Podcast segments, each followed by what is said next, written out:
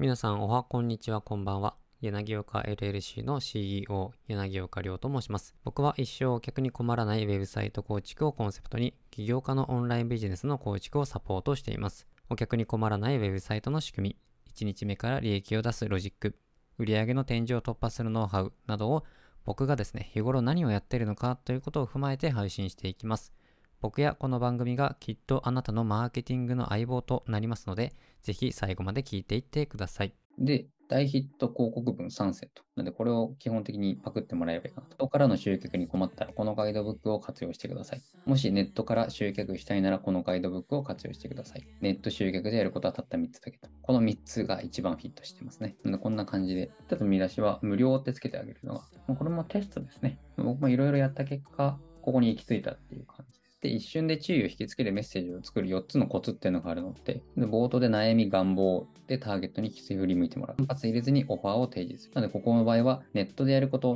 ってなんかこう難しいよねみたいな悩みのところを3つだけだと。シンプルなことでできて、じゃあ無料のネット集客ガイドブックを提示したって感じですね。で、数字を入れるのがいいで、僕の場合はこれ、まあ、3つだけ3ステップとかそういう数字を入れてあげてる。で、見出しは連想ベネフィットを連想で書く。なんで、例えば、ネットでやることは3つだけっていうのが明確になるよみたいな。シンプルで短く。これずつどういう風なポイントがあるの？で、この冒頭で悩み、願望でターゲットに振り向いてもらうっていうのは、人は自分の悩みとか願望にしか興味がないんですよ。なので、その人だけが振り向くメッセージで呼びかける。で、機械学習が関係ない人を集めるようにするという目的もあるんですね。なので、えー、結局のところ、今すぐ客も集めたいっていうところもあるので、悩みとか願望をやっぱりそのままでもネット集客困ったらとか、集客にお困りのコンサルタント必見とか、副業で月30万稼ぎたい方へと。これはちょっとうさんくささ出ますけど。で、間髪入れずにオファーを提示すると。で、振り向かすだけではすぐに逃げちゃうと。一瞬で興味持ってもらえないと、その広告は失敗になる。そして、煽る表現よりソフトな表現の方が、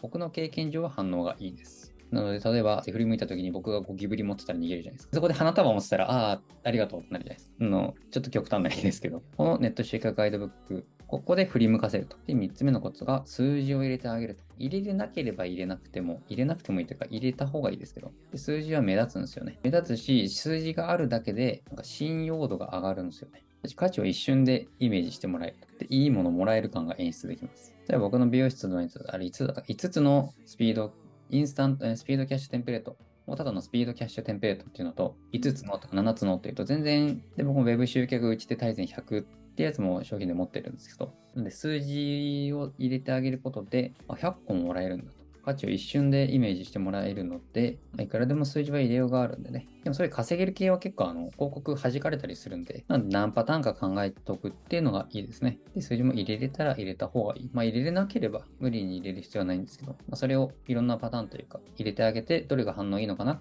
ていうのはあとはもうテストして見ていくっていうとこの段階ですかね。で、見出しとかベネフィットを含めてシンプルで短くと。なぜなら広告の掲載場所によっては見出ししか表示されないんですよね。長いと切れちゃうんですよ。これネット集客ガイドブック、多分この辺行ったら多分点々点になっちゃったりするんですね。なんでできるだけ短くて、短くてもベネフィットがしっかり連想できるように。で、練ったオファー名をそのまま使うのがおすすめ。無料ネット集客ガイドブック、無料7つのスピードキャッシュテンプレート、無料インスタント LP テンプレートアイの解説動画。これちょっと長いかもしれないんで、この場合 LP& 解説動画とかにしたりとかですね。この辺はプレビューで見れるんで、あの広告文設定したとき右上にプレビューってのをポチッとしたら、で、絶対に外さない画像の3パターン。これ多分その具材パターンなんですけど、オファーのアップとか、その画像を作って入れ込んであげて、それを1080、1080だったかなっていう画像のサイズに作ってあげて画像を入れ込んであげるってとこですね。あとよくあるのはオファーの中身とか、こうパラパラってよくあるじゃないですか。こう反応良かったりするので、あれもなんか普通に家庭用のプリンターとかで印刷したやつでいいので、パーンで止めて、それをこう、スマホで、わーってやつでも、なので、そういうのもやってみる。だし、それもパラパラ動画じゃなくて、ただのこう、写真でもいいですね。表紙のこう、目次とか中身の 1, ページ、2ページ目の画像を